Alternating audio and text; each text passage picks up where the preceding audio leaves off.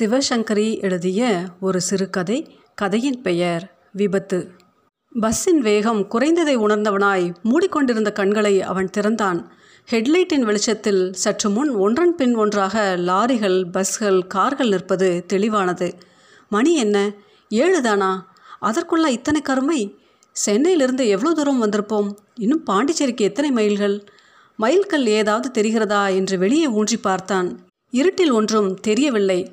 Bus ஒரு குழுக்களுடன் break போட்டு நின்றதும் ஆடி விழுந்து கொண்டிருந்த பலர் கண் விழித்தனர்.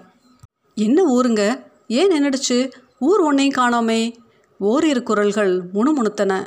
சிலர் கைகளை மேலே தூக்கி ஹாவ் என்று அசிங்கமாய் கொட்டாவி விட்டு சோம்பல் முறித்து மரத்து போன உடம்பை கால்களை ஆட்டிக்கொண்டனர் தலையை இப்படியும் அப்படியும் திருப்பி மழுக் மழுக் என சுடக்கி கொண்டனர்.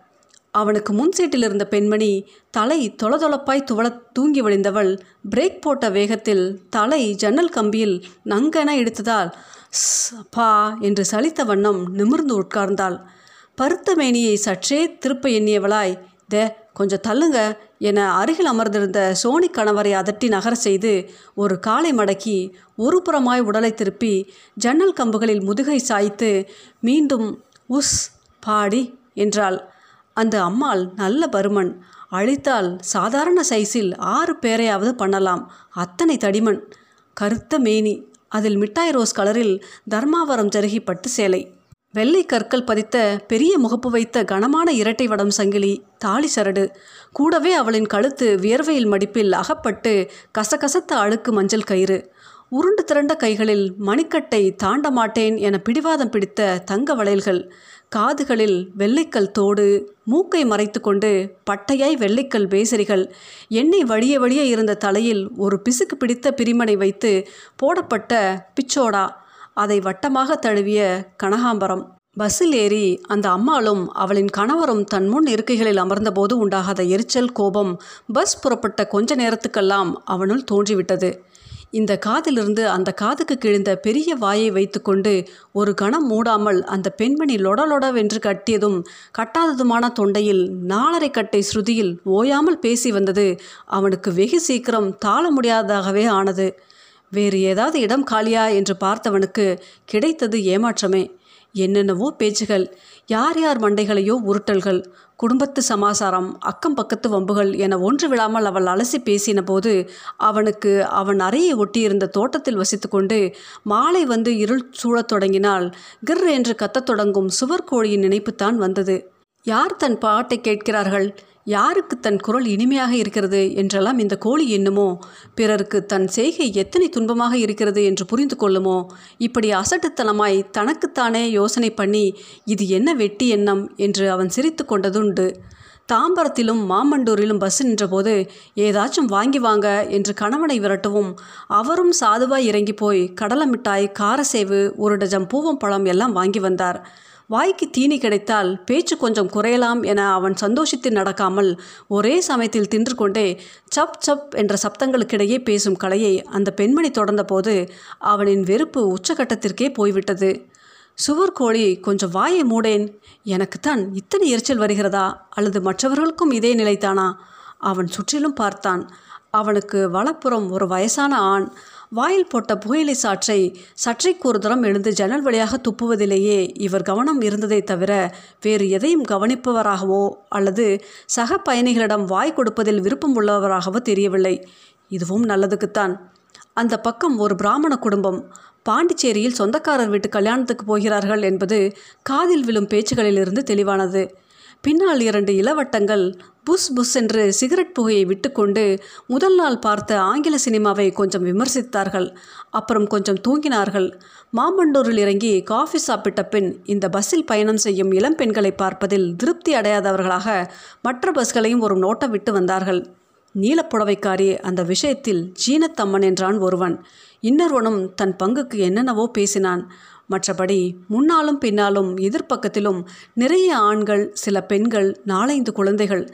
பஸ் புறப்பட்ட முதல் அரை மணியில் அத்தனை பேரின் குரல்களும் கலந்து ஒழித்தது கொஞ்சம் கொஞ்சமாய் கேட்கத் தொடங்கியது. அச்சிறுப்பாக்கத்தை தாண்டின பிறகு லேசாய் மழை பிடித்து கொண்டு வெளிச்சம் குறைந்து இருள் சூழ்ந்ததும் பஸ்ஸினுள் விளக்குகள் ஏற்றப்பட்டன. ஒரு வழியாய் பேசு களைத்து போன அந்த பெண்மணி தூங்கத் தொடங்கினாள். கடவுளே உனக்கு நன்றி என்ற நினைப்போடு இருக்கையில் சாய்ந்து உட்கார்ந்தவனின் கொஞ்சம் நிம்மதியும் பஸ் நின்றதில் பறிக்கப்பட்டது. ஏன் நிறுத்திட்டான் என்னாச்சுங்க? என்னத்துக்காக முன்னாலேயே அத்தனை வண்டிங்க நிற்குதுங்க சுவர்கோழி கத்த தொடங்கிவிட்டது. இனி அது எப்போது ஓயுமோ? பஸ்ஸில் கசமுசா என்ற சத்தம். தலைக்கு தலை கேள்விகள். என்ன விஷயம் கண்டக்டர் இங்கே ரயில்வே கிராசிங் உண்டுங்க. ஆனால் அதுக்கு இன்னும் ஒரு கிலோமீட்டர் போல் போகணும். என்னத்துக்காக இப்படி நடுவழியில் நிறுத்திருக்காங்கன்னு புரியலை. பார்க்குறேன் கீழே குதித்த கண்டக்டரை இளவட்டங்களும் இன்னும் சில ஆண்களும் தொடர்ந்தனர்.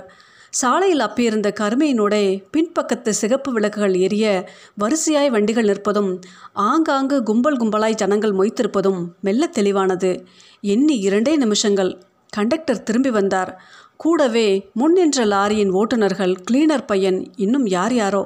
என்னனே ரயில் வர சமயம்னு கேட்டை இறக்கி இருக்கானுங்க அதை கவனிக்காம லாரிக்காரர் பூந்துட்டாராம் அடப்பாவி. அப்புறம்?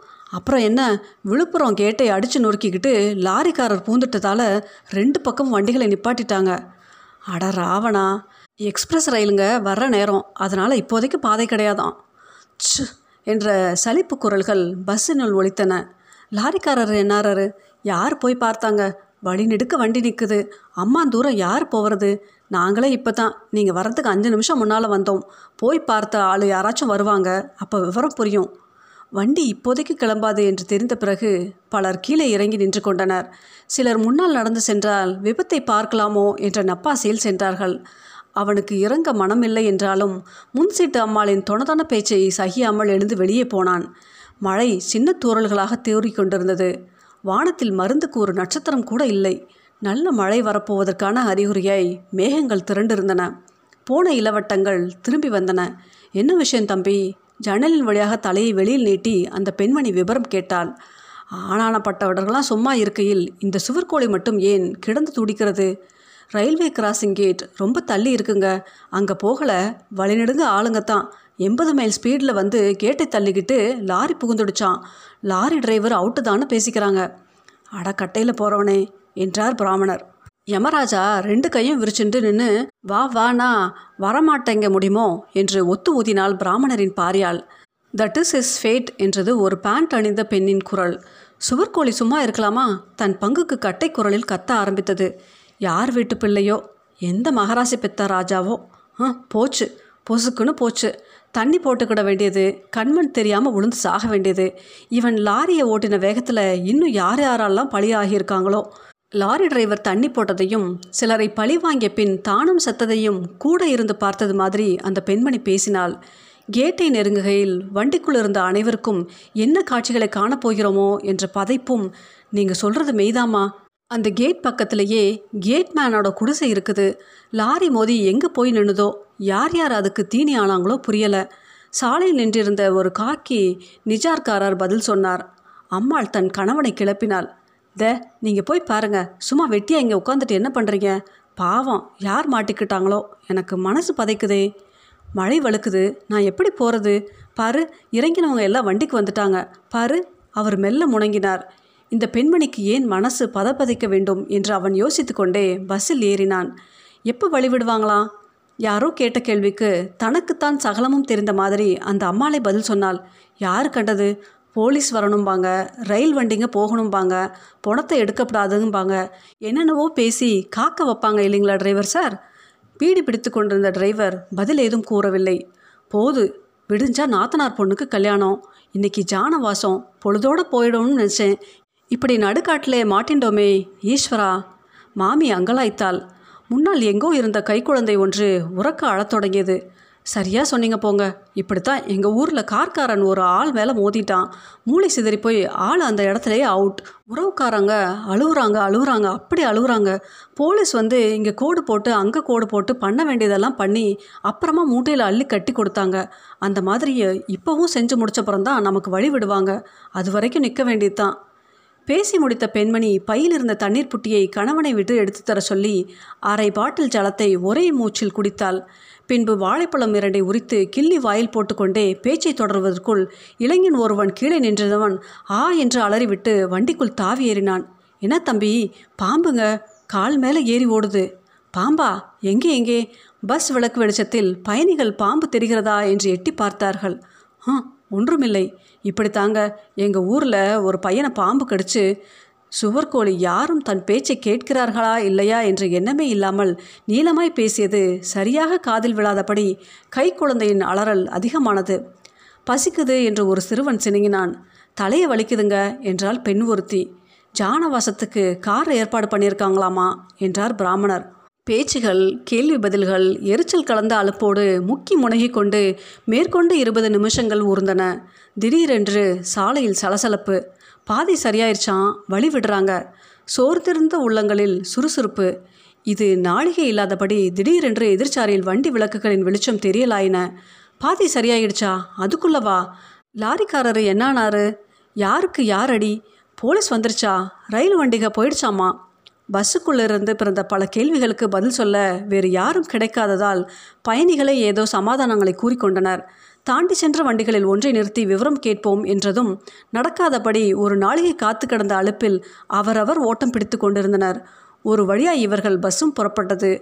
அந்த ஆள் முழுசா கிடக்கிறாரோ இல்லை தூள் தூளாக ஆயிட்டாரோ குழந்தைங்க பயந்துட போது முகத்தை இப்படி திருப்பிடுங்க. புது லாரி இல்லையாமே? அவனுக்கு என்ன இன்சூரன்ஸ் இல்லை கொடுக்க போகுது? சின்ன வயசுக்காரனாமே? பிள்ளைக்குட்டிங்க இருக்கும் பாவம். கேட் வந்துவிட்டது. இவர்களின் பஸ் அந்த இடத்தை அடைவதற்குள் எதிர்சாரி காலியாகவே கொஞ்சம் நிதானிக்க முடிந்தால் டிரைவர் கேட்டினுள் மெல்ல வண்டியை செலுத்தினார். இந்த பக்கம் கேட் நன்றாய்த்தானே இருக்கிறது. லாரியும் ஆட்களுமாய் சிதைந்து வழிநடுக்க கிடக்கப் போகிறார்கள் என்று எண்ணி பார்த்தவர்களும் இடம் சுத்தமாக இருந்தது ஆச்சரியத்தை தந்தது. நீலச்சட்டை டிராயர் அணிந்த இருவர் மட்டும் கையில் சிகப்பு லாந்தரை வைத்துக்கொண்டு தண்டவாளங்களின் மத்தியில் நின்றிருந்தனர். மாணிக்காண்ணனா என்னங்க விஷயம்? டிரைவருக்கு தெரிந்த ஆள் போலும். வண்டியை சற்றே நிறுத்தி அவர் கேள்வி கேட்டதும் ம் போங்க போங்க என்று வண்டிகளை ஓட்டி கொண்டிருந்த மாணிக்கம் நிமிர்ந்தார். யாரு? துரையா? ஒன்றுமில்லப்பா கேட்டை இறக்குற போது லாரி உள்ளார நுழைஞ்சிச்சு. அந்த பக்கம் கேட்டை கடக்கிறதுக்குள்ள கேட்டு கீழே இறங்கிட்டது. அதை லேசாக தட்டிக்கிட்டு லாரி ரோடுக்கு வந்ததால் கேட் வேலை பண்ணலை. ஸ்டேஷனுக்கு தகவல் அனுப்பிச்சு பதில் வரத்துக்கு லேட் ஆயிடுச்சு. ரயில் வண்டி கேட்டை கடக்கும்போது விபத்து உண்டாகக்கூடாதுன்னு இங்கே நின்று டிராஃபிக்கை கண்ட்ரோல் பண்ணுறோம் அவ்வளவுதான். லாரி எங்கே? டிரைவருக்கு ரொம்ப காயமா? அதெல்லாம் ஒன்றும் இல்லை அதோ அங்கே நிற்குது பாரு லாரி. ரயில்வே ஆஃபீஸருங்க வந்து பார்த்துட்டாங்கன்னா அவரை விட்டுருவோம். சரி சரி. கிளம்பு பாதை அடைக்காதே. லேசாய் நடுங்கி கிடந்த கேட்டுக்கு அப்பால் ஓரமாய் ஒரு லாரி அழுங்காமல் குலுங்காமல் நின்றிருந்தது. அதை தாண்டும்போது பஸ் உள்ளே இருந்த அத்தனை பயணிகளும் ஒட்டுமொத்தமாய் எட்டி பார்த்தார்கள். உடைந்திருந்த ஹெட்லைட் மேல் சாய்ந்த வண்ணம் டிரைவர் பீடி பிடித்து கொண்டிருக்க லாரி மற்றபடி முழுசாய் முட்டு போல நின்றிருந்தது. இதுவா இதுங்களா அந்த லாரி? சுவர்கோழியின் குரலில் இருந்த ஏமாற்றம் அவனுக்கு நன்றாய் புரிந்தது. பாண்டிச்சேரி அரவிந்தர் ஆசிரமத்தில் சில மாசங்கள் தங்கி அவனின் நண்பனாகி பின் தன் நாட்டுக்கு திரும்பிவிட்ட வெள்ளைக்கார நண்பன் ஒருவன் ஏன் உங்கள் நாட்டில் ஜனங்கள் ஆங்காங்கே எந்நேரமும் சதா நின்று வெட்டி பேச்சு பேசுகிறார்கள். அவர்களுக்கு வேலை பொறுப்பு என்று ஏதும் இல்லையா? அப்புறம் ஒன்று பத்தாக்கி நூறாக்கி கண் காது ஒட்ட வைத்து பேசுகிறார்களே இது ஏன்? உங்களின் வளர்ச்சிக்கு இந்த பழக்கம் உதவுமா? என்று கேட்டது இப்போது திடீரென்று ஞாபகத்துக்கு வர அவன் வாயை விட்டு கடகடவென்று சிரிக்கத் தொடங்கினான்.